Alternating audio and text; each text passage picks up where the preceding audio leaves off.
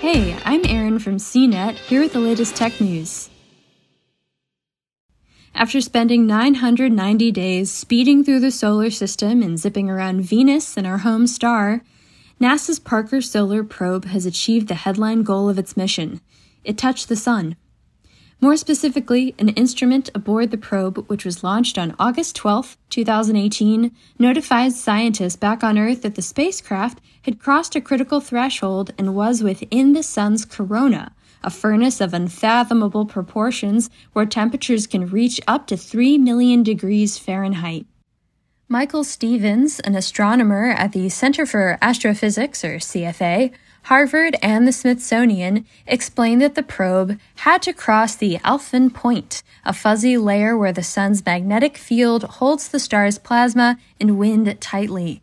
An instrument on Parker developed by CFA determined that Parker had passed the point three times on April 28th, entering the corona and high fiving the sun. Parker is a remarkable probe. It's the fastest laboratory ever built using gravity to swing around Venus and the Sun and to gather speed across its orbit.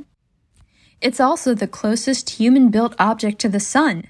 Its recent closest approach in November put it within 5.3 million miles of the Sun. And for reference, Mercury is around six times further away at 36 million miles. There are dangers in cozying up to the star. Earlier this year, scientists working with Parker reported that the probe was enduring plasma explosions after being bombarded by space dust. Parker has a state of the art heat shield that keeps it from overheating, though the CFA instrument that deemed Parker had touched the sun is exposed to the elements. Though the solar squeeze is an important milestone for Parker, there's still much to learn. Parker will continue to swing by the sun, collecting data from within the corona about the solar wind and plasma, unraveling some of the solar system's big stellar mysteries.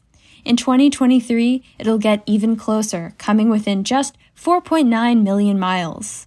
As long as it survives those plasma explosions, its closest approach will occur three years from now when it comes within 4.3 million miles.